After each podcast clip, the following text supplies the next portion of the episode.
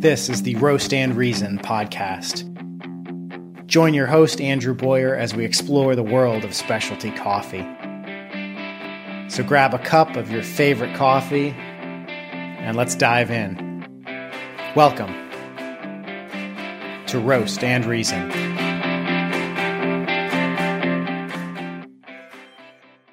Hello, my friends. Welcome back to another episode of the podcast. I have a really interesting podcast episode for you this week. As you can tell by looking at the length of this podcast, this is a little different and a little special. You should also be able to guess that this is probably another interview podcast, which it is. Frankly, I cannot talk for an hour at a time. So, the podcasts that I tend to do just by myself are a little shorter than this. But when I have an opportunity to speak with somebody really interesting, with very interesting experiences in the coffee industry, I'm going to do so and I'm going to share it with you guys. And if that conversation lasts for an hour, great. And that's the case this week. So, as a guest on the podcast this week, I have Jeff Borak. Jeff is the co founder and CEO of a company called Angel's Cup. If you've never heard of Angel's Cup, it is one of the many coffee delivery services out there nowadays where you can go online, order some coffee, and have it shipped to your door. But Angel's Cup does something a little different than the other coffee subscription services. They don't just send you a bag of coffee to your house. They have that option, you can do that. But Angel's Cup's core business is sending you unknown coffees. They have several different subscription models, and you can select your preference between light roast and medium roast. But its core idea and its core model is that it sends you four different coffees that are marked only with a number. So you don't know the origin of that coffee. You don't know the coffee roaster where it comes from. All you know is that it's a coffee and it has a four digit number. You can then try that coffee and sample it and figure out if you like the coffee or not, and also the tasting notes. So, really different, interesting business model. I've been a subscriber for several months now, and I, I personally love this service. This really helps me explore and find new and great and interesting coffees.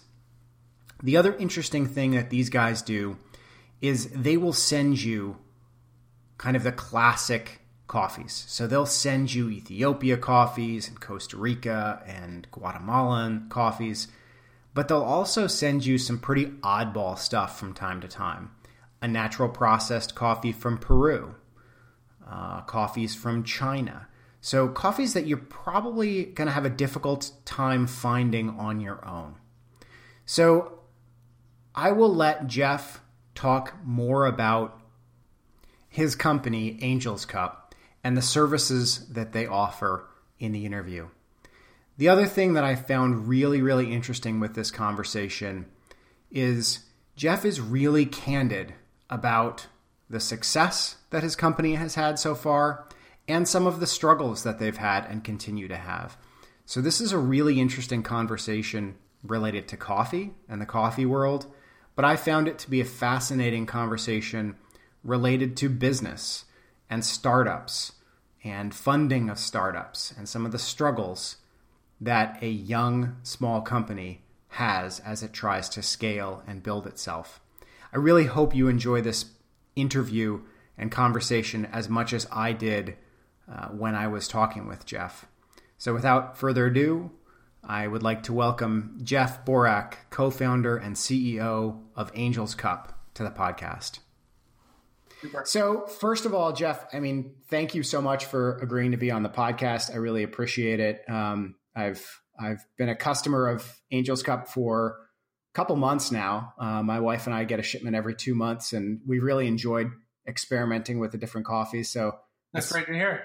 Yeah, it's an honor to me for for uh, you to join me on the podcast, and, and it's really awesome. Yeah, so thank you. Thank you so much. So tell me a little bit about your background in the coffee world before you launched or co-founded Angels Cup. Uh, my background in the coffee world is extremely limited. I was just a coffee drinker. my background is actually in finance, um, and I got the idea for Angels Cup from. Um, I was actually a member of a club called the Whiskey Explorers Club, which does something similar to what we do, but for whiskey. Okay. And I actually originally planned to do something either in the world of whiskey or wine, um, but I decided to do it with coffee instead um, because coffee is a little bit easier to ship. Uh, it's a little easier to source. We could repackage it ourselves. Um, wine has the problem of oxidizing, and whiskey um, just has a lot of issues with uh, liquor laws. Every state has its own rules, and so it's a it's a major headache and it's a major legal issue to sort out where you're allowed to ship and how. I think the guy who was running the Whiskey Explorers Club was actually doing it illegally for a long time. Are you serious? Yeah, I spoke to him on the phone and he said like that's like sort of his secret sauce was figuring out how to do this for the most part on the up and up. and when I started talking to lawyers about it, like they were quoting me ridiculous prices to figure this whole thing out. Um, and some states you're just completely not allowed to ship to at all. Some states um, are completely in control of their own liquor distribution, and you're not allowed to ship liquor into the state. Um, so it's a bit of a, a bit of a headache. Um, so we thought. And, and you don't have those issues with coffee, right? Yeah, coffee is you know very easy to ship. It's easy to pack. It doesn't oxidize. Um, it's obviously not a liquid, so we just weigh the packets and we ship them out to people. Um, and it really gets. I think it's a great way for people who are interested in developing a sharper sense of taste to sort of work on that skill because it's something you're going to drink every day anyway. You can drink a lot of it without, you know, obviously having the side effect of getting too drunk. Um, and it's coffee is extremely complex, and I think uh, producers now are, are producing um, lots of interesting coffees that have a lot of origin character, which is something we haven't seen in the past. Um, in the last ten years, has become more and more prevalent. How do you pick which roasters to work with? How do you pick which coffees to send to your customers? I mean, there's there's hundreds or thousands of them now in the U.S. How do you pick which ones to go with? Yeah, it's the fun part of the job.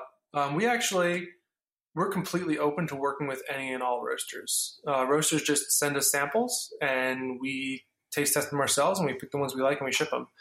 Um, we have two subscription options. We have light and medium.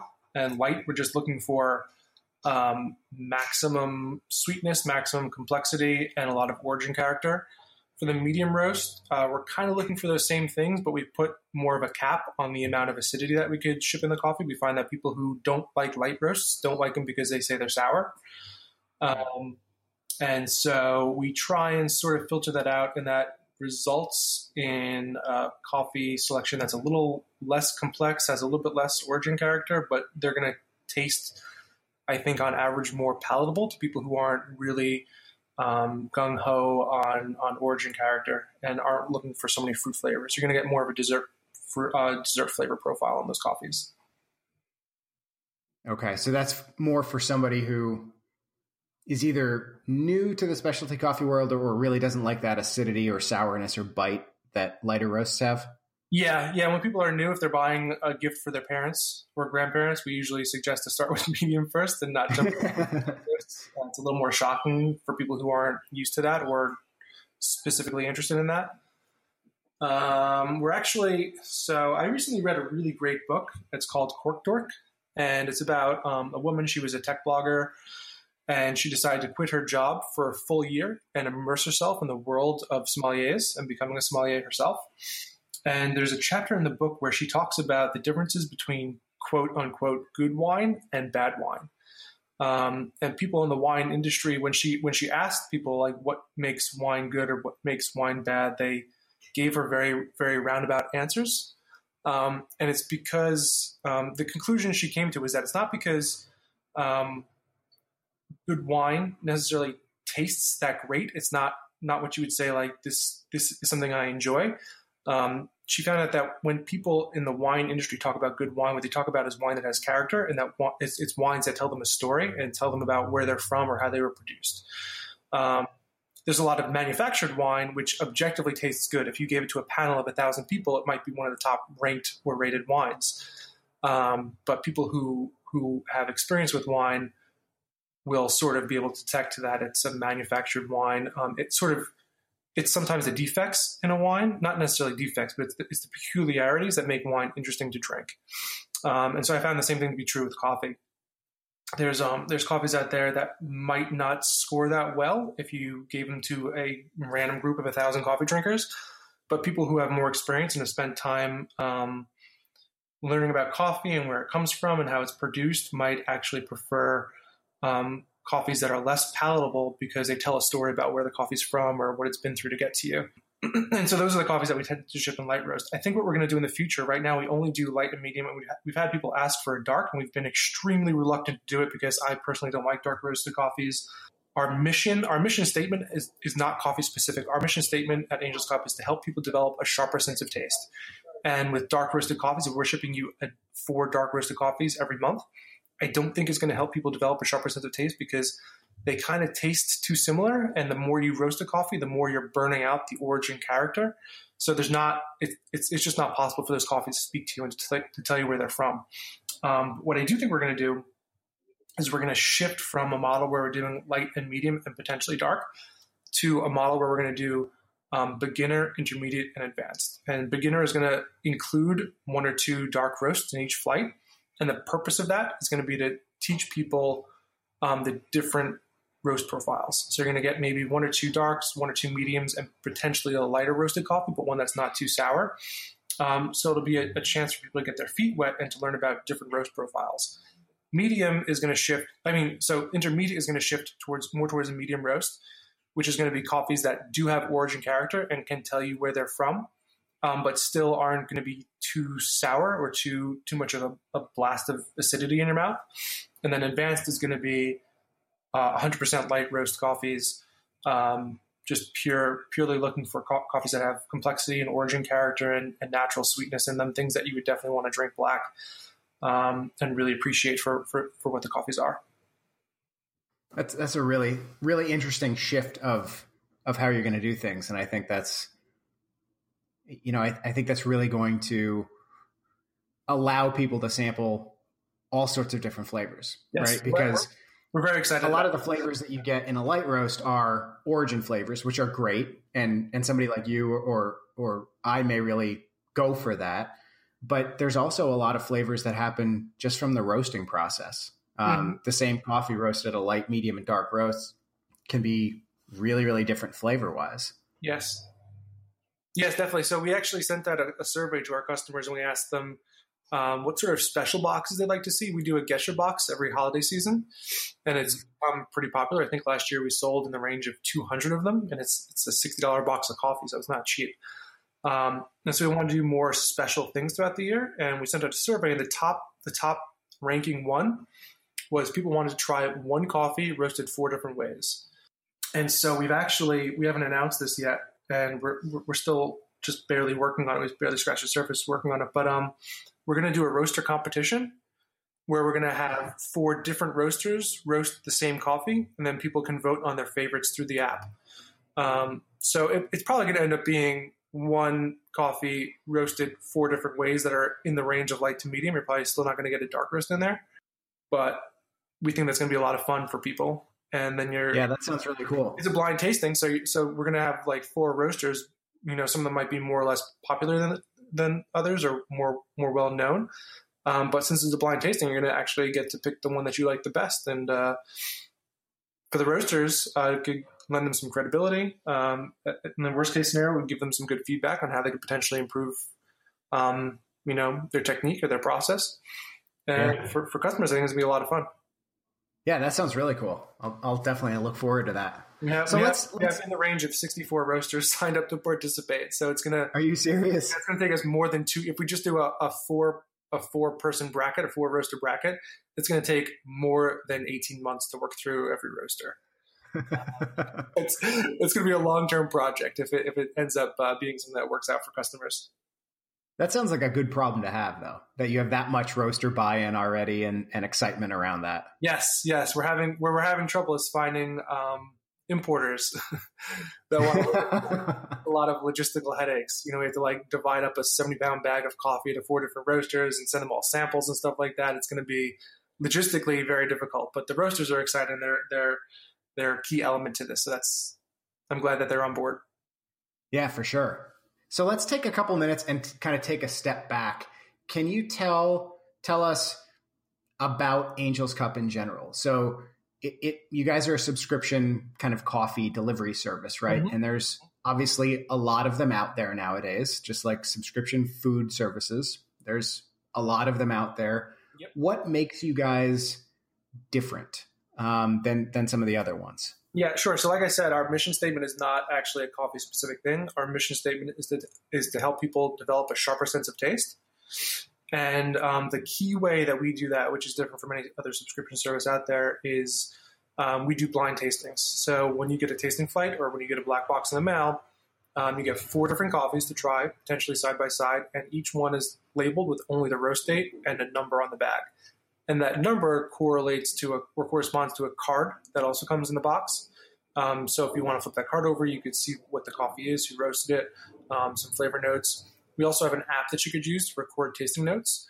Um, and you do that based on the number of the coffee. And so after you've recorded tasting notes in the app, you get to see um, the roaster's notes and you get to compare answers with the entire rest of the community who's, who's also recorded notes on that coffee.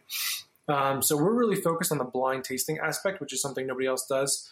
Um, it's also pretty rare to find a subscription service that will even ship small sample sizes.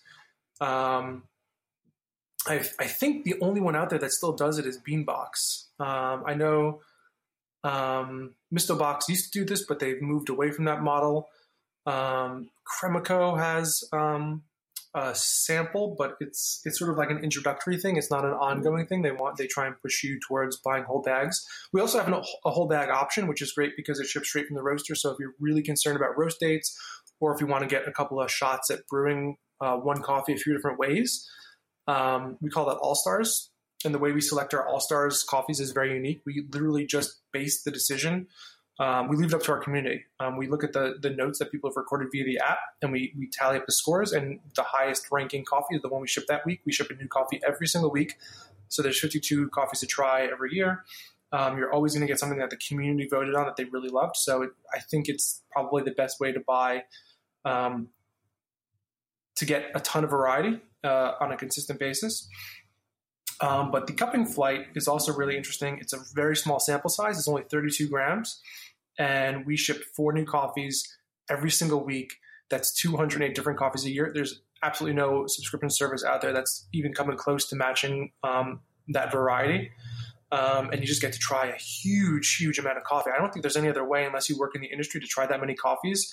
Um, in on such an affordable basis. It's ten dollars for a cupping flight, and that's four different coffees, and that includes shipping. Um, so if you want to try a ton of coffee in a short amount of time, it's without a doubt the best way to do it. So you guys have the the All Stars, which is the whole bag, mm-hmm. the cupping flight, which is kind of very small sample sizes, just you know enough to do one or two cuppings, mm-hmm. try it out, taste it. Yeah, whole, I mean it's, it's called a bunch of coffees because it's specifically designed to do a cupping with. It's 32 grams, which is enough to fill up um, two cupping bowls and have a few beans left over to just you know flush a grinder out. Yeah, and then there's the the black box, right? So let talk to people a little bit about that option. The black box is um, is probably our most popular option. Um, it's the same exact thing as a cupping flight, but the sample sizes are bigger. So um, in a box, each sample size is 78 grams, which is enough to for, for you know two or three cups of coffee, um, or maybe, maybe more, maybe four cups of coffee. Um, the total box weighs 11 ounces, which is the same as roughly a bag of coffee you buy at the supermarket. So that's uh, that's usually enough to get a person through a week. Yep, and that's that's the option that that um, I've been getting for yes. a couple months now, and I like it because I can just you know that could be my coffee for the day. Run it through a Chemex and just make it. And yep, that is our most popular option, and the box also looks kind of nice, so it makes a great. It does. It looks pretty cool. so t- tell me a little bit about the team and the company behind Angels Cup. Like when when were you guys? When did you guys found the company? Who's part of the team? Is it a is a company made up of your family and friends, or have you brought on some some external people as as you've grown? Uh, yeah, it's a pretty small operation. I mean, it's just so we, we launched in 2014, and the core team is just myself and my fiance Abby. I say fiance, but we're really effectively married. We have a four year old son. We've been together for a long time. Um, we just officially haven't gotten married yet. Um, so yeah, it's pretty much a family operation. And then outside of the two of us, we have um, people who help us pack coffee. We we um, we generally we generally receive our coffee on either Saturday or Monday, and we pack it all up overnight to get it back in the mail on Tuesday. Um, so we usually have um, some college kids come in to help us with that. That's only one or two days a week. And then we also have a team of developers who are contractors. Um, they're based in South Africa. It's a it's a design and development firm that we that we hired. They've we've been working with them since the beginning, but they're actually working on a big project right now, and they don't really have um, as much time as they used to have to focus on Angels Cup. So we're we're sort of in the process of looking for a new developer to take over the project.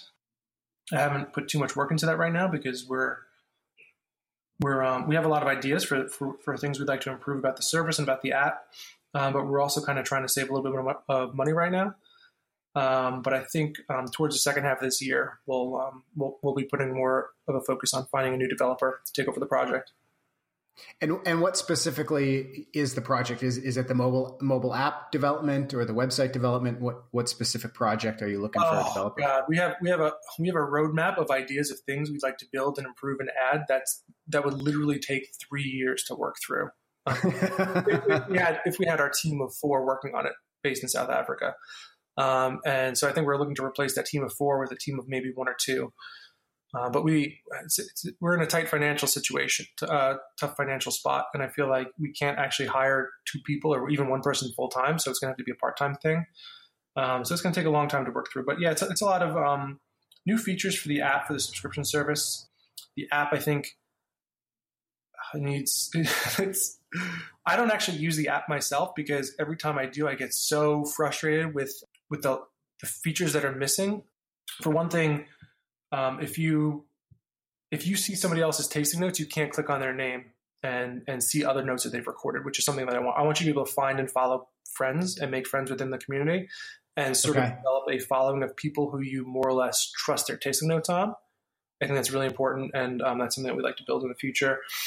Um, we don't do a great job of linking people up to the coffees that they that they like and that they'd like to buy a full bag of. A lot of people use Angel's Cup to find new coffees because one thing that's unique about specialty coffee is that coffees go in and out of stock very quickly.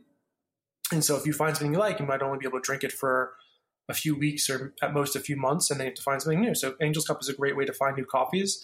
We do a terrible job of linking people up to coffees that they've tried and that they've liked, and we um, we'd like to build um, a feature that allows people to maintain sort of a wish list of coffees that they'd like to try um, that they'd like to buy full bags of, and then potentially get notifications from roasters when they're low in stock, or maybe get special offers and coupons if the roaster is trying to push through the last of their inventory. I think there's a lot of opportunity there to help people to, to actually make Angel's Cup a better way to buy full bags of coffee. Okay. I think um,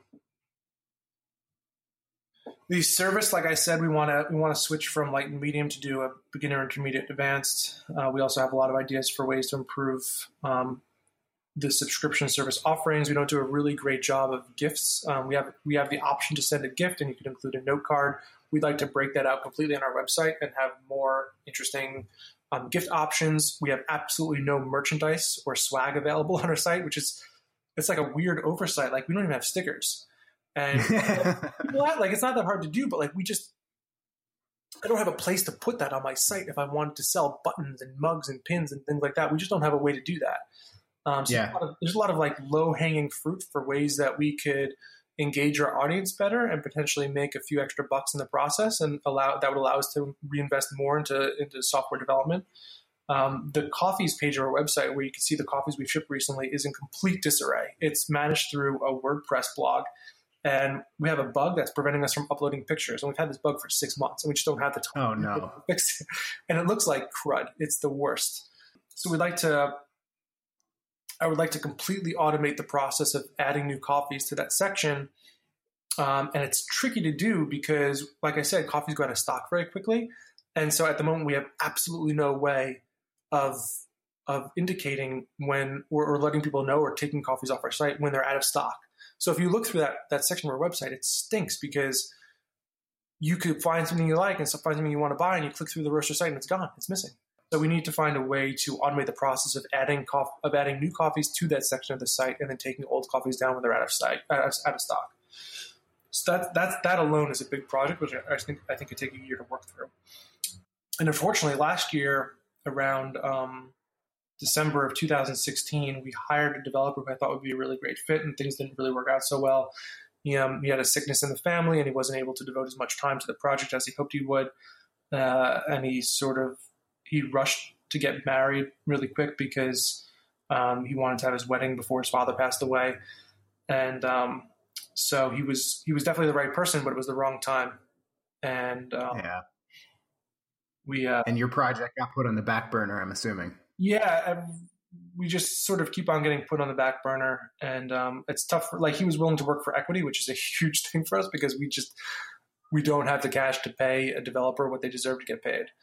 Um, yeah. And so it's hard to find somebody who's who's he's still a subscriber. Um, I mean, he loves coffee, he loves the industry, he, he loves what we're doing, and you know he's passionate about it. He had the right skill set, uh, but just wasn't the right time for him to get involved. And so ideally we'd be able to find somebody just like that again, but find someone who's a little bit more enthusiastic about or, or more more able to make the time commitment needed to work for a startup and to to sort of you know jump in and, and fully commit to the project. But that's hard to find. For sure. And, and and one of my questions for you was going to be kind of being a startup. So every company that is a startup or has been a startup at some point has issues, right? So there's there's growing pains, there's trial by fire, and I think you kind of hit on on some of those with some of the the app development and getting the right people mm-hmm. working with you. Are, are, there any other kind of specific issues from a, from a company side of things uh, that you've had well, this, had to deal with and yeah, I think, I think marketing a, has been a big challenge for us. Um, okay, we um my, like I said, my background is in finance. My fiance Abby, her background, she was a she's a fashion she was a fashion buyer for Saks Fifth Avenue. Neither of us have any particularly notable design or marketing skills, and so it took like when I first launched the website, our our copy editing was terrible. I, I had no idea how to like how to how to write intelligently for a website and to sort of um, motivate people to go through the checkout process. Um, so it's taken us a long time to improve. It's been a very slow and incremental process to improve the copywriting on our website. Uh, marketing is something that we actually don't do. We have our ad budget is literally zero dollars. Through the holiday season, we sometimes spend about two dollars a day on Reddit ads because we find Reddit, uh, the Reddit coffee community, has been a strong source of customers for us. Uh, but we spend no money on Facebook, no money on Instagram, no money on Twitter, no money on Google Search and Google Display Ads. Um, we get contacted by people who want to run marketing budgets for us through various different platforms, and we just we say no to all of it. We spend zero dollars on marketing, and it's not for lack of trying. It's not because I don't believe in it. I think like we know what our customer lifetime value is. And if we could acquire customers for half that cost, I would do it. But it's just very, very difficult. I think the coffee space is very competitive. Like you said, there's a lot of coffee subscription services out there. And, um, but we grow. I mean, we grew two weeks ago, we grew by 6.7% week over. That was just one week's worth of growth. And we did that with no marketing. It's just 100% through word of mouth, and that's free. And so we've sort of become accustomed to just growing steadily through word of mouth. Um, we grow on average, I'd say, by about 10% a month, which is pretty good for spending no money. And when we do spend, yeah, seriously, when we do spend money, companies no for that. It seems like when we spend money, like we're just we're marketing to people who I guess are already they've already heard about us, or or maybe it's just too expensive. Like I think hearing about it through word of mouth is so much more effective because what we're doing is kind of weird. If we were just selling coffee through the mail, we could say, "Hey, here's coffee through the mail. Here's how much it costs," and people say, "Okay, that's kind of what I was looking for." But like we do blind tastings, which is yeah. and you and like if I say, "Hey, do you want to try a blind coffee tasting?" Most people are like, "No, I don't know what that is, and I don't know why I'd want it." But if you hear from a, hear about it from a friend who says, "Hey, I just signed up for Angel's Cup. I've been doing it for a month or two, and it's awesome. I've tried all these coffees. I'm learning how different coffees taste, and you should check it out." That's way more um, persuasive than me telling you how great it is. So we've come to just rely on word of mouth and we spend no money on marketing. And instead of spending the money on marketing, we're going to spend it on, on software development and actually making Angels Cup better. So that's, that's been our, it's, it's taken us a while to figure out that that's what we should do. And to, when you're really small, and you're growing by word of mouth, 10% sounds like a high number, but when you're starting from a small base of 100 subscribers, that's 10 new subscribers a, a month. It doesn't add up. Um, now yeah. that we're over a thousand subscribers, adding 100 new subscribers a month is significant, and it actually um, it's meaningful to us. We've gotten through like there was the first two years we were just like pulling our hair out, wondering like, are we do, are we doing this wrong? What are we missing? Um, how can we like we need to grow this faster? We're not going to survive if we don't get our numbers up. And so we, we we pulled our hair out trying to figure out what we're doing wrong, and eventually we just realized that like it just it's part of our business. We're not we're not going to be able to to pound on people's door and tell them how great we are. We need to wait and rely on people telling the story for us. So, yeah, it's a good point. You'd almost need to. I mean, before you actually marketed, or as part of your marketing, you'd almost need to educate people as to what the heck the service actually is. Because it's yeah. not, hey, let me send you a bag of a different coffee roaster every every week. I mean, you have that option, mm-hmm. but your core is something totally different that you'd need to explain to somebody and by word of mouth you're kind of letting their friends do that for you. Yeah. Yeah, marketing marketing sort of relies on you fitting your message into 40 characters or like 3 seconds of attention span. And Angel's Cup is a little bit more cerebral than that. We just cannot package our message. I, I haven't found a, an effective way to package our message into that you know three second attention span, forty character limit. It requires a conversation. A lot of people actually find out about us from baristas. They go to a coffee shop, and baristas will tell their most interested customers about Angel's Cup. So they've been a tremendously valuable um, resource for us. Um, Reddit talks about us a lot, which has been invaluable. And otherwise, I think it's just friends telling friends about what we're doing. So you guys are are at about a thousand subscribers right now. Yeah, we passed a thousand a few months ago, which was a big uh, nice congrats milestone for us. Yeah. You mentioned the app, um, and and kind of you feeling like there were some issues with it right now and wanting to build out new features. Talk to me about how you guys came up with the original idea of the app because you know while while it might have some quirks to it now, it's it's kind of an ingenious idea. Like it's it's it's you can Thank you. interact with the community. Um, you can see what different, you know, both the roaster and the community mm-hmm. said were the flavor notes and the quality of coffee. And so that's, I mean, to me, I actually, I actually use the app, um, and it's kind of cool to see. Well, I didn't taste that. I didn't taste, you know, graham cracker in this coffee, but everybody else did. Uh, okay, I'll have to try try harder next time. So, tell me about how that idea came about and what made you guys go with the app. Oh man, that's a hard question. I don't. I think it was just me scratching my own itch. I kind of I wanted to have a community that was focused on tasting notes and focused on the experience of trying coffee. There's communities out there where people talk about things that are going on inside the coffee industry, like um, which roasters are maybe producing good coffee. They talk about like barista competitions and things like that. A community just didn't exist that was focused on tasting notes for specific coffees. And so the idea, it just came from my desire to scratch my own itch. I, I, wanted to start the conversation about coffee flavors and profiles, and I wanted to see what other people were tasting. I want to see if I was tasting the same thing, and I wanted to see if there was a way to to sort of get people's way of describing coffee to converge. Because you see coffee flavor notes on bags, and you like some roasters. I think I think have the same tasting notes that I would have. A lot of roasters just put notes on the bags that don't make any sense to me. And so I, I agree with you. I, yeah, I, but it's it's consistent. Like some co- some roasters are consistently off, and some roasters are consistently on point.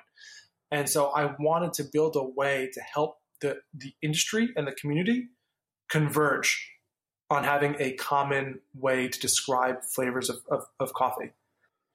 And so I started off by just looking at the SCAA cupping sheet. A lot of our a lot of our app is just based on following uh, the procedure that Q graders use to grade coffees. I took a few pieces of that out, which I thought weren't really necessary, and I added I added a few things in which I think were necessary. We created a quick tasting mode for people who just want to get in there and rate a coffee and leave some notes.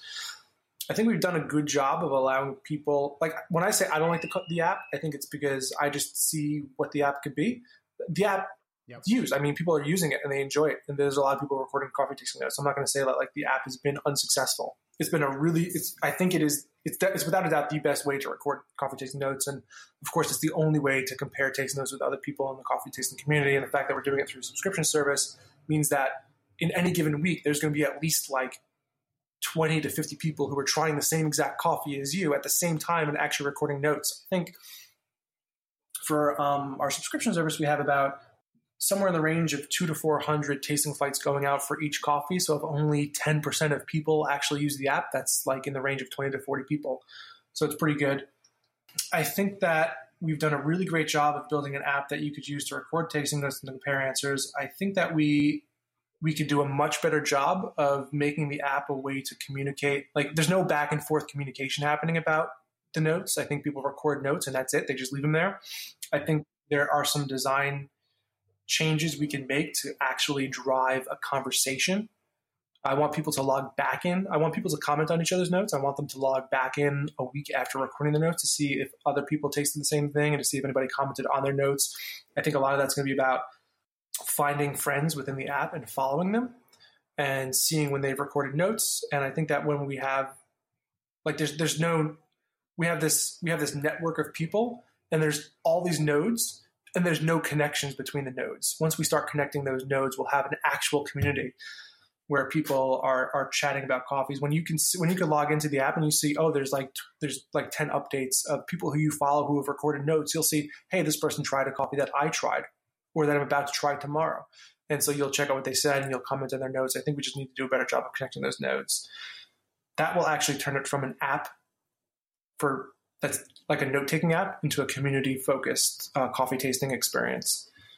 Uh, yeah, I was going to say, it sounds like, I mean, the app right now is a great option for I taste these five flavor notes and I really love this coffee. I'm going to write a note to myself. You know, this is something that I want to go buy. Mm-hmm. It sounds to me like your focus on kind of the next level or the app 2.0 is going to be really on creating community and almost creating a coffee yes. social media, exactly. if you will. Yeah, right now it's a note taking app, and we want it to be a effectively a social network for coffee tasters. Very cool. Thank you. what What's been? Um, we talked about some of the some of the struggles that you guys have had um, with mostly with it sounds like mostly with software stuff. What's what what would you say has been the greatest success or accomplishment that you guys have experienced so far? I think consistent growth. I think so. If you if you see what Angels Cup was when we first started to where it's come now, we've we've evolved tremendously. When we first launched, we had no black box, we had no all stars. All we had was a cupping flight. I think it was twenty. It was twenty eight grams per bag, which was a little too small for people. And we also didn't have relationships with roasters. We reached out to them, and they were sort of like, "Eh, we, are not going to like." We, we were ordering five pounds of each coffee each week, um, and there was no chance for for repeat orders. So I think a lot of roasters weren't that excited about working with us. I think um, we've done a really great job of developing a relationship with roasters, and now they're much more excited about working with us. Um, and so we get their coffee sooner when they're when they're fresher and more in stock. And um, we've done a really great job of helping roasters grow their own businesses. I think there's a lot of brands out there that people didn't really know about before Angels Cup, and I think that we've helped spread the word about them a lot. So I think we've done a good job of of building the community. I think we're helping people find more coffees that they like and getting more excited about the coffees that they buy and making sure that they're getting good value out of the coffees they buy. Because if you buy a random coffee from a random roaster, it might sound good on the bag, but you might get it, it might not be that great. We're helping people try the coffees first so they can buy. So they, they know that when they're if they're spending twenty dollars on a bag of coffee, they're getting something that's amazing that they're going to love. Um, we've done a really great job of that. We've done a, a great job of incrementally improving Angels Cup and listening to feedback from customers. We had a lot of feedback that the coffee sample sizes were too small. They wanted something bigger, so we added the black box. We had a lot of people comment that they were excited about Angels Cup, but we we were we were failing on the freshness front. So we, we introduced All Stars, which ship straight from the roasters. Yeah, th- those are two two of the biggest incremental improvements I think we've made in Angels Cup. Um, Have you guys since since that feedback of failing on the freshness front? Have you guys changed when you get the coffee from the roaster? Because I mean, in, in my black box shipments, I've actually been really impressed with. I mean, I'm getting stuff that was sent from the roaster to you guys, and then you sent to me, and I'm still getting it within days of the roast date. Yeah, I mean, we we we bust our asses for freshness. I mean, people people see the roast dates and they say, "Oh, it's six days off roast. I wanted three days off roast, and this isn't good enough for me." It's like, all right, come on. We, we get the coffees from the roasters. Usually takes about three days. They usually roast on Thursday. It get delivered. It gets delivered to us on either Saturday or Monday. Um, we usually pack it up Monday or Tuesday. It's back in the mail and it arrives to our customers two or three days later, depending on how far you are from Brooklyn. So, and sometimes we actually use Brooklyn roasters or local roasters who will roast the coffee and deliver it to us on Monday. So that, that improves the roast date a little bit further. There's not much we can do to improve roast dates further. I mean, we could overnight coffee to us from roasters, but that would increase the price dramatically. Um, sure. So I think we've hit the right spot. I think that a lot of people who are using the cupping flight or the black box are generally drinking their coffee within a few days of receiving it anyway. So if you're getting a whole bag of coffee, you might want it roasted within two or three days because you're going to be working on that coffee for, you know, 10 days. And so your last cup of coffee is going to be 13 days off roast. And maybe that, at that point, you're going to be noticing a, a significant decline in the, in the, quality of the coffee. But for, for people who are getting the cupping flight, a lot of those people are, are industry professionals or people who are literally setting up a tasting flight of coffees and they're trying four coffees in one sitting. So if your coffee gets to you six days off roast, you're going to sample it seven days off roast, and that's perfect. That's right in the sweet spot where you want to be. Um, so there's there's not much more we can do other than packing our coffee and reshipping it within 24 hours to um, improve freshness. If you're that concerned about freshness, you absolutely want your coffee to arrive to you in three days, then you're gonna. We recommend All Stars. All Stars ship straight from the roasters. We ship it. We ship every bag priority mail, which is expensive. It's seven dollars a bag for shipping uh, but that's included in the twenty dollar price. So it gets to you in about two or three days, and your coffee is going to be super fresh and super delicious. And we, you know, it was voted on by the community, so it's always going to be a, an amazing bag of coffee. That's why we introduced that. And I, I think um, All Stars has been a unique subscription option for us because it it grows very very slowly. It is not the option that most people choose, but almost nobody unsubscribes. I think the coffee is so, so exceptionally delicious. The churn rate on that is like it's a fraction of what it is for the cupping flight or for the black box. It's like in the range of like five percent, and that's just like that's not even people not liking the coffee. That's people moving or um, like they lost their job and they just they're just like cutting expenses to the bone for a short while.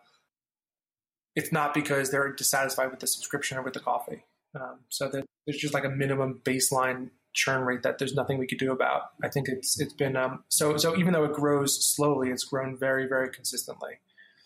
Uh, so we're excited about it. Yeah, five. I mean, five percent is really low for like any subscription model of anything. It's absurd. What, out of curiosity, what's your churn rate for for the other subscription services? Our churn rates are in the twenty percent range, um, which is also not like we ask for feedback from customers when they when they unsubscribe. And I'd say more than half of people who are unsubscribing are doing so for reasons that don't have like it's not because we fouled them. It's not because they didn't like the coffees or they had a problem with the shipping. Um, it's usually because like they're moving or there's some other lifestyle change or sometimes people just decide to to buy from a local roaster, which is cool. Yeah, I mean even that even that churn rate's not too too bad. Yeah, our, we so we ask people to rate us on a scale of one to ten when they unsubscribe and our average score from people specifically who are unsubscribing is a seven, which is pretty high. it was yeah, like the most. Yeah, those are those are your unsubscribers. Yeah, who were the most pissed at us, who who disliked Angels Cup and left. It was an average score of seven, so it's pretty good. Yeah, that's that's not bad at all. So tell me about your your average customer. You, you mentioned that a lot of the people that get the cupping flight are coffee professionals doing kind of a, a professional um, cupping. Uh, are, are most of your customers coffee professionals or Q graders, or, or are a large number of your customers just casual coffee drinkers? Um, I'd say most of our customers are just casual coffee drinkers. Um, we do have um, a lot of roasters who are subscribed and they use cupping flight of the black box as like an ongoing employee training kind of thing. They just okay. sit down with their team of baristas and roasters and they sample coffees once a week or once a month or whatever it is. It sort of keeps them on point and it gets it gives them a chance to see what other roasters in the industry are doing. Um, but that's that's probably only like ten or twenty percent of our subscribers, maybe less. Um, we do notably have a couple of um, a couple of subscribers who have won uh, the the uh, Cup Tasters Championship, which is pretty cool. Oh, really? Yeah. yeah, the 2000, the 2015 and the 2016 winners were both Angels Cup subscribers. I'm not sure. I actually don't even know who won this year. I have to check that out. Hopefully, it was an Angels Cup subscriber. I'll have to have to look into that. It's a pretty, it's a pretty good endorsement right there. Yeah, yeah, they're both emphatic Angels Cup subscribers. That's great. But yeah, most of it's just people who are trying out. We actually have, I think we have a pretty, a surprisingly broad demographic. We have a lot of people who like, they'll buy it for their for their parents or their grandparents as um, as a gift, and they'll end up staying subscribed. And it's like we're pretty we're pretty technologically advanced for like grandmas and grandpas to hop onto. Like there's an app, you know, like you can only buy it through a website. Um, Yeah. and so I'm always like, I'm always nervous when I see somebody saying, "Dear Grandma, hope you enjoy this coffee from Angels Cup. Happy birthday," um, because it seems like it wouldn't be in our target demographic, but you know, we find people who love it, and that's always refreshing. T- talk to me about that. Talk to me about the gift option that you have on the website. So if, if someone wants to buy, in this instance, a birthday present for their grandmother or a graduation present or, or whatever, what options do they have? Is it is it a recurring thing? Do they select, hey, I want to give them one shipment or six months worth? Talk talk us through Sure. that. So the gift options, um, it's the same three products that you could buy as a recurring subscription. Um, if you buy it as a gift instead, you get to choose to either ship three, six, or 12 months worth of coffee to somebody. It ships every month. And the only real difference is that the first shipment includes the option to also include a, a card that's handwritten by, by Abby, um, uh, which is a nice little touch. And that's a cool option too. I mean, I, I I I haven't gifted this to anyone yet, but I could definitely see see myself doing that. Um, and I think it's just a it's a nice gift that uh, basically anybody's going to enjoy, right? Whether you're whether you're in the industry or whether you're just starting out, because you know it's it's one of those things where once once you drink enough coffee, you you know what you want. So like I know what I want. So when someone buys me a gift of coffee, it's sometimes it's like, well, yeah, you know, I don't I don't want another cup from Starbucks. Yeah, Thank that's, you. that's. Um, so we actually have a problem in uh, in January. Our subscription service kind of shrinks a little bit, and it's because everyone who's really into coffee, their friends and family know they're into coffee, and so they end up getting like crappy coffee as a gift. and so they need to pause their subscription for a month while they work through this crappy coffee that they really didn't want. I think it's Angel's Cup is a great gift option for people who are actually into coffee because they're going to get something that they enjoy and that they, they look forward to. Um, I wish that there was a way that we could let people know that this is the best gift for people who are really into coffee because they're going to get something amazing. And I think that part of that, so like this is one of the things that we plan on, on switching about our website. We want to we want to increase we want to improve the gift giving section of our website, and we have a few features there that we want to to sort of add or change. Right now, if you get if you receive Angel's Cup as a gift, you're sort of just locked into getting it um, on the monthly anniversary of whenever the person who bought it for you sign up for it. Um, we want to change that so that if you receive Angel's Cup as a gift, you as the recipient can actually sort of take control of the subscription. You could like acquire it, and then you can make changes to it if you change your address, if you want to change your frequency or your roast or whatever it is, you can make the changes. But you could also convert it into um, sort of Angel's Cup currency and just apply that credit towards your existing subscription, which would make it a great way for people who are already subscribed to it to tell their friends and family, if you're going to buy me some coffee thing, buy me Angel's Cup, and whatever you choose to buy me is fine. Doesn't matter what it is. Just buy me something from Angel's Cup, and then they'll be able to get that subscription and convert it into whatever their existing subscription option is. Um, so they, they're getting effectively just, you know, we actually don't have a gift card option. We need to add that as well. But they could just convert it into whatever their existing subscription is. And this Nice. way, Just a lot more flexibility for the end yeah, user, the, right, the right now, gift if you're recipient. subscribed, it doesn't really make sense for you to ask for it as a gift because then what are you going to get it like this awkward thing that like comes also when your subscription is coming, you're going to pause it or you're going to change it. It doesn't really fit in. Um, this will make it a great way for people who are already subscribed to ask for that as a gift and know that they're getting something that they actually want. It's effectively getting cash. So that's something that we, we hope to have ready in time for this holiday season. And we completely missed our deadlines because we were working on some internal tools to help us forecast demand, which is also really important. But hopefully we'll have that ready in time for um, for holiday gift giving season 2018. Nice. I think that'll be a, a great idea and a great add on for for your current subscribers and and future gift yes. recipients. We really, I, I, I, underestimated how important gift giving would be to um, Angels Cup when we launched this business. So It actually wasn't even an option at all um, when we first launched, and um, it turns out it's like it's like thirty percent of our revenue is just gift giving. Oh wow! Yeah, it's a big chunk, and so we need to we need to to focus on that and, and improve it in a number of ways. Well, it sounds like you're you're headed in that direction yeah. for sure. So maybe this isn't a fair question because I know that you I know that there's a lot of really great, amazing specialty coffee roasters out there, and I know that you guys sample a ton. Are, are there any that that are your personal favorites, or that you've been really loving recently, or you think are underrated or underappreciated? Oh man, that's a tough question. I'm hesitant to name names because I don't want I, I, totally understand. I don't, want to insult anybody who, who, who hasn't made the list, but if you if you look back through who our All Stars subscribers are or who our All Stars shipments are, I think you'd find that there's some definite trends there.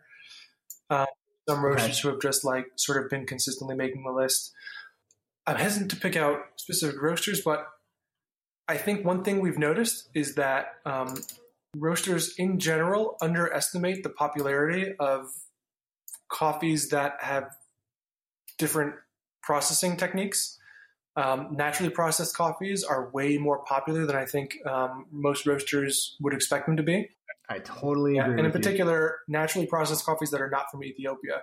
They're very hard to find, and almost every coffee we ship that's a naturally processed coffee that isn't from Ethiopia is going to make it into All Stars also other other other weird um, processing techniques like all sorts of honey processing techniques really stand out to people they, they get really excited about them and i think they're underrated by coffee roasters and we, we so we encourage roasters to always try and experiment and, and, and try different processing techniques that aren't washed we actually we shipped a myanmar coffee this uh, this coming week we're shipping a myanmar coffee that's naturally processed it's freaking amazing it's from Kaldi's coffee if you want to try it you should buy bag now um, because it's probably going to sell out very soon um, nice. I would I would definitely recommend that roasters sort of branch out from their typical origins. I think the most popular origins are probably um, Colombia, Costa Rica, and Guatemala. And Costa Rican and Guatemalan coffees usually actually don't like they're they're they're okay coffees. They're usually not that defective, but they really don't. It's very rare to see one making it into all stars. I think Peru okay. and Ecuador are two regions that are horrifically underrated we um, we don't see that many coffees from Peru and Ecuador, but when we get them in, they score very well. We ship them all the time. There's a lot of countries in Africa, so so Ethiopia is obviously very popular, and it deserves to be. Ethiopian coffees always score very very high for us. Kenyan coffees, I I feel like they're they're they're highly regarded in the industry, and they do get high scores, but I think that's so I think it's, it's it's fairly weighted, but I think other countries in Africa are starting to produce some amazing coffees. And I don't see those as frequently as I would expect to, given the scores. Um, they usually have a lot of really nice dried fruit character. Um, they might not be as intense as Kenyan coffees, um, but they do very well. There are some regions in Asia um, that I think are very, very underrated. I think for the past 20 years, Indonesia has produced um, a lot of coffees that are sort of not very good. They're they're earthy. They're like maybe a little nutty, but in reality, they come across as cardboardy. But there are specific spots in Indonesia that are producing good coffees right now. PNG produces a lot of really good coffees that have like that Indonesian undertone, but with a lot of fruity acidity and complexity on top of it.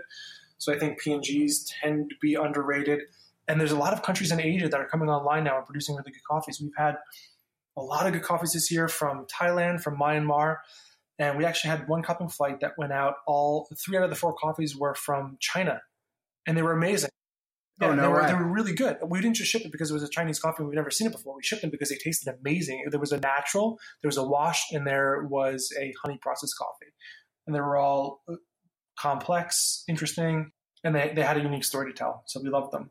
Interesting. That, that's what I love about. I mean, personally, that's what I love about coffees is, is when they ha- when they have that story. And I think I agree with you. That's that's where I think a lot of roasters tend to underestimate either the natural processed or the honey processed or coffees just with just some quirky, unique characteristic to them, um, like a a defect free washed coffee that tastes nice. That's great, but to me, what kind of gets what gets me to stop and take notice are, are those unique qualities mm. to some of these different coffees. Yeah, do you tend to be more of a Central America or an Africa type person, or do you not really gravitate one way or another? Oh man, I definitely, I personally, I definitely gravitate in terms of what I like. Like if I was just gonna, if Angel's Cup didn't exist and I wasn't running this business and I was just gonna buy a bag of coffee in the grocery store, I'd probably gravitate towards Ethiopian coffees.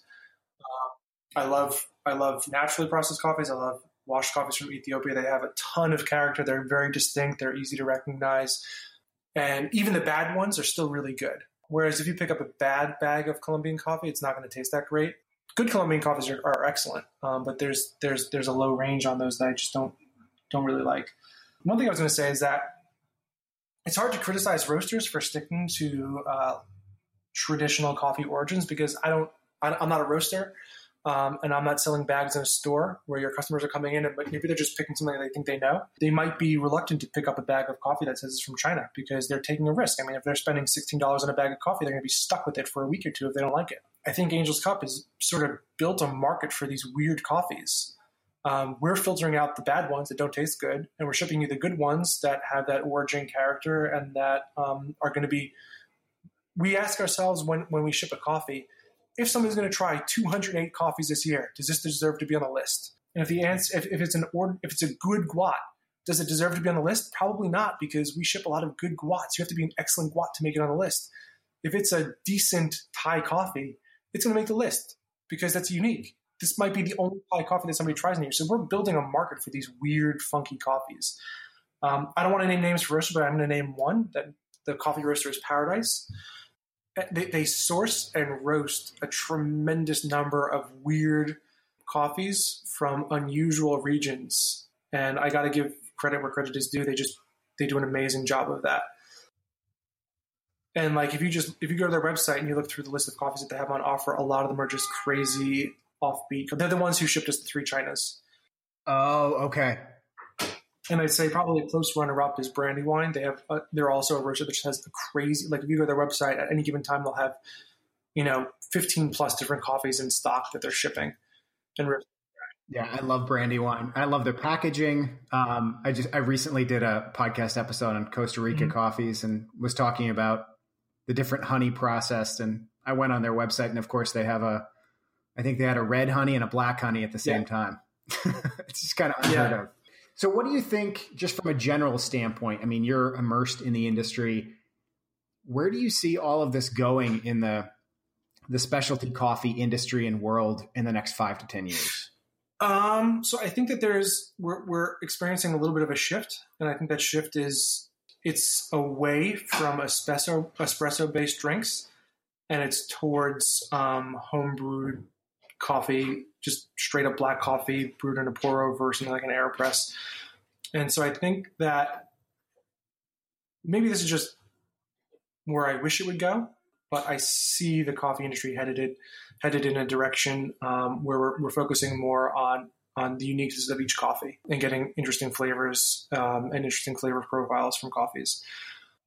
But it could also just be because that's what I like to drink. You know, I was never obviously like a company like Starbucks has done a tremendous job of growing the market for coffee, but it's all espresso based drinks. And I'm more of a black coffee kind of guy. And I don't think anybody goes to Starbucks to enjoy a cup of black coffee from, from them, even when it was like. Yeah, you, you, you go to, you go to have the espresso drinks. Yeah, exactly. Yeah, you like go for espresso. And I like it like when I go to a coffee, if I go to a nice coffee shop, I'm going to buy an espresso based drink or just an espresso because that's something that I cannot make at home well. You need to have a barista wake up early in the morning and calibrate their machine and dial in their recipe because every single day the coffee that they're brewing is going to be changing a little bit based on how much carbon dioxide is in there. And unless you're crazy, you're not going to be you're not going to be pulling you know five or ten shots of espresso on your home machine before you get like the perfect espresso shot. So I think that that is something that's going to stay in coffee shops because espresso machines are expensive and they're hard to use properly. And even if you know how to use them properly, it's still going to take a lot of work to dial in your recipe every morning. Do you even try at home? Do you even have an espresso machine at home? Yeah, I don't either. I don't, either. I don't even go there. Yeah, but, but I could brew a badass cup of coffee at home, and I could brew it on a piece of equipment that doesn't require electricity, and that costs maybe you know between two and twenty dollars. I can make an amazing cup of coffee. I can make a better cup of coffee than I think I could get in a coffee shop at home. And so that really allows me to focus on the coffee and not so much on the brewing. Once I have like my own brew method down and I know the way I like to make it, I could focus on the coffee and I could focus on the flavors and I could focus on the personal development of developing my own sharper sense of taste. And I think that's really, for me, that's where the excitement lies. I think that like if you're focused on the equipment and the technology, that's one thing. But if you're focused like this, for me, this is about self actualization. It's about becoming better at tasting coffee, and that's something that I think will. It's, it's like a hobby that could last a lifetime. Um, so that's, sure. that's, that's where I Absolutely. want to go. That's where I think Angels Cup is trying to push it as best we can. Like we're still small, and like I don't think a lot of people know about us, but we're definitely trying to push it in the direction of of making the coffee coffee as a hobby about you becoming a better coffee taster I really like that, and I, I I'd love if the industry goes that direction too. I have nothing wrong with espresso and espresso based drinks, but good coffee is like it's like good wine. I mean, that's the that's the closest comparison that I can make, or or good whiskey or a good other hard alcohol. It, it's, I mean, when done well, different coffees just tell a story of of where they come from, of how they're processed, of who grew them. It, it's and you lose most of that with espresso based uh-huh. drinks. Uh-huh. So I'd I'd be happy if the industry goes in that direction. Yeah, I guess too. I guess if I could sum it up, I'd say I want I want coffee to go in the in the direction of wine. Yeah, that's the direction I want to head in. I want it to be viewed more as wine. I, I think we'd all be better for uh, f- for it if if the industry goes in that direction. Where, where do you see? We talked a, a lot about where you want to take the app, some changes that you want to make to the website and to the services that you, you deliver. Long term, though, like five, ten years from now, where where do you want to take Angels Cup? No, that's a hard question. What do you want it to look I like? I don't even know if we look that far ahead. I, I guess I kind of, I guess I just imagine it being a bigger version of what it is today. Okay.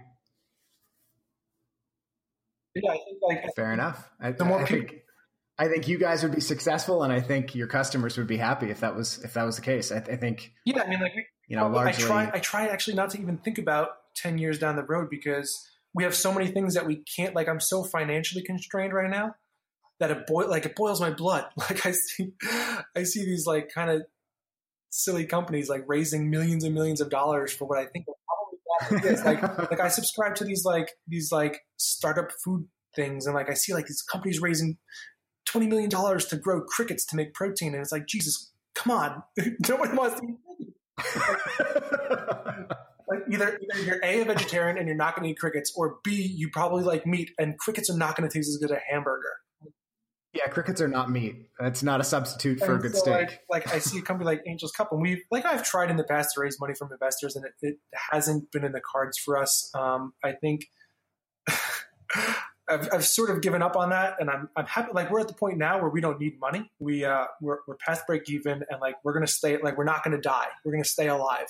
So I feel like I don't need investors, and I haven't been working on it. And like my friends who have raised money from investors start their own companies say, if you don't need investors, don't bother with them because they're a pain in the butt so it's not in the future They they control you and own your company.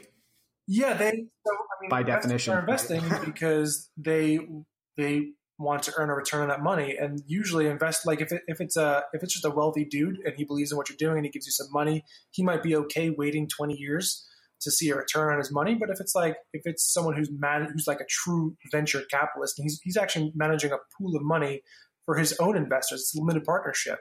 Um, he's probably got you know 20 or 50 investors of his own, and they they have like an expected timeline to earn a return, and that timeline is in the three to five year range. So like they want you to build something that you're going to be able to sell in three to five years, and this is Angels Cup is not going to be something that we're going to be selling for you know hundred million dollars in two or three years. It's ridiculous. Yeah, you guys you guys don't have a three to five year exit no. strategy. At least that's what we it do sounds not, like. And that's that's you know, when we, when we spoke to investors, they're like, this is a lifestyle business. This isn't something that, you know, you're going to exit. I, I tried to argue with them on that point, but they were right. You know, we're not that kind of business. I feel like we're financially constrained, and so looking out into the future, ten years for me, it's just uh, it's it's an exercise in futility because we have so much to do short and medium term that I can't do because of our financial constraints that I would love to do. That looking out ten years is just painful.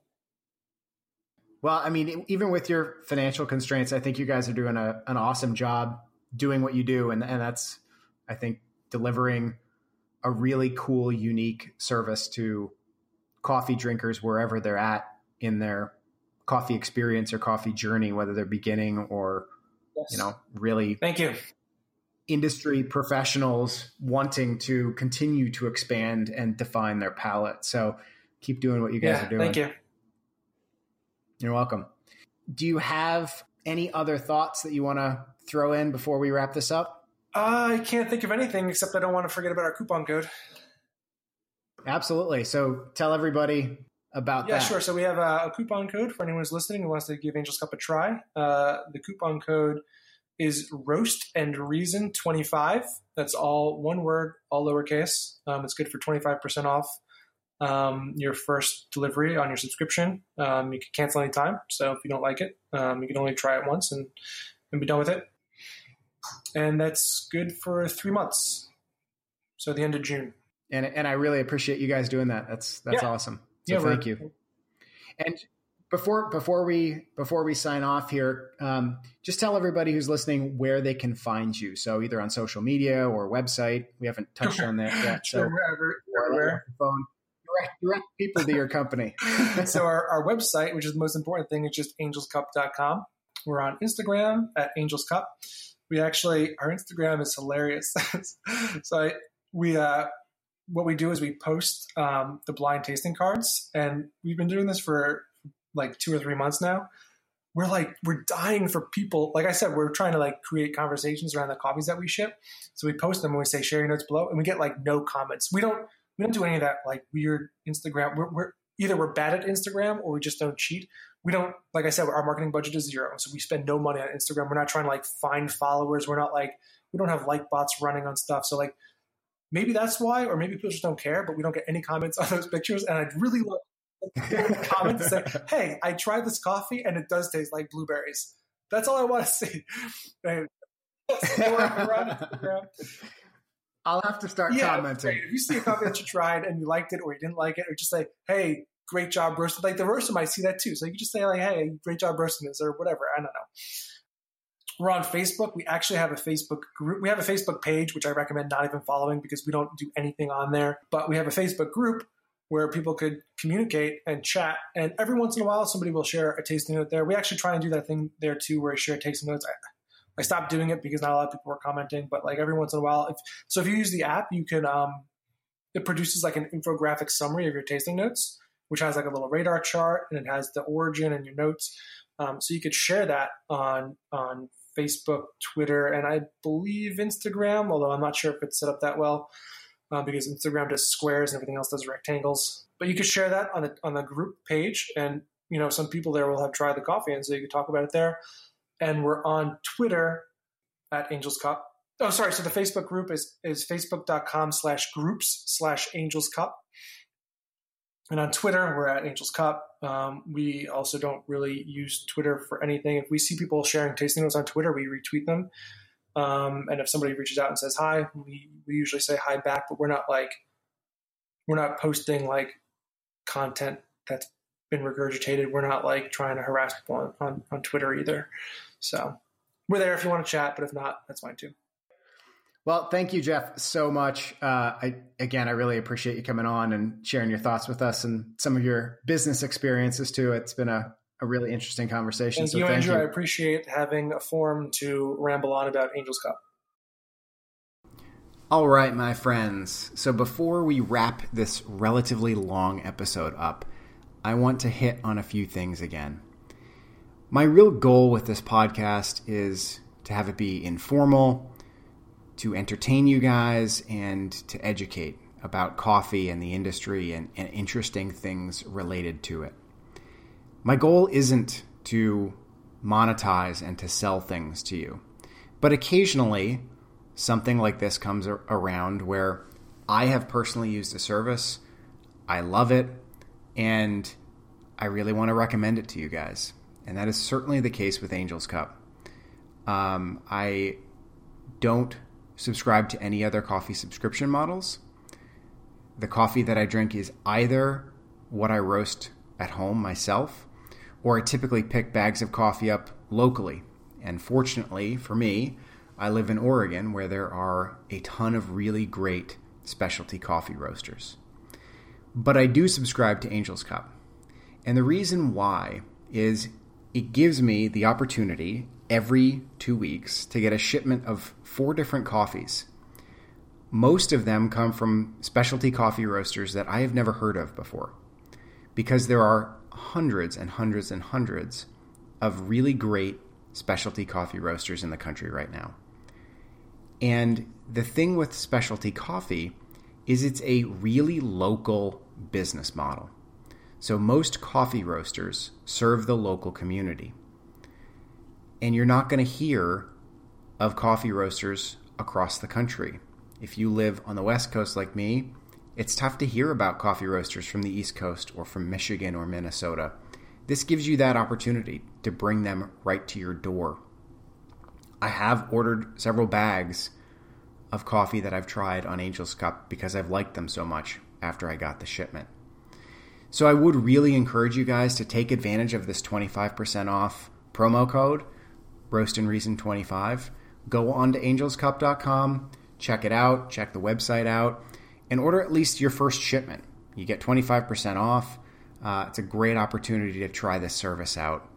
I hope you guys really enjoyed this conversation and this episode, and I can't wait to bring you another interesting episode next week. Take care, everybody.